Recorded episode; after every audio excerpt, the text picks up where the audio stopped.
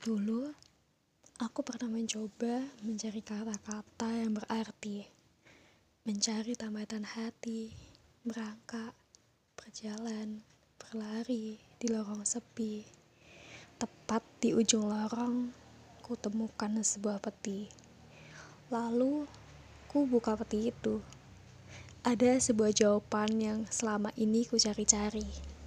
Sebuah jawaban dari pertanyaan Siapa yang paling berarti? Siapa tambatan hati ini? Ya, di peti itu kutemukan jawaban yang tak terduga.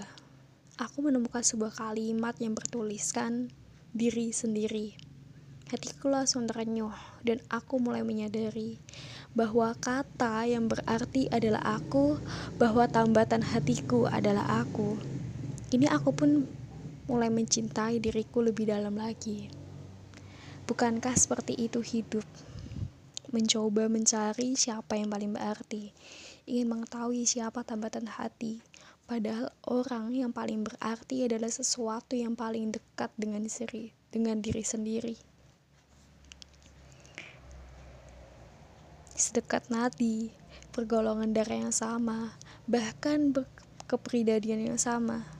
Aku hanya ingin menyampaikan pesan Cobalah kau mengerti diri kamu sendiri, mengenal diri kamu sendiri, menghargai diri sendiri, dan mencintai diri sendiri. Maka kamu akan tahu betapa istimewanya, betapa berharganya, dan betapa berartinya kamu di dalam hidupmu. Terima kasih.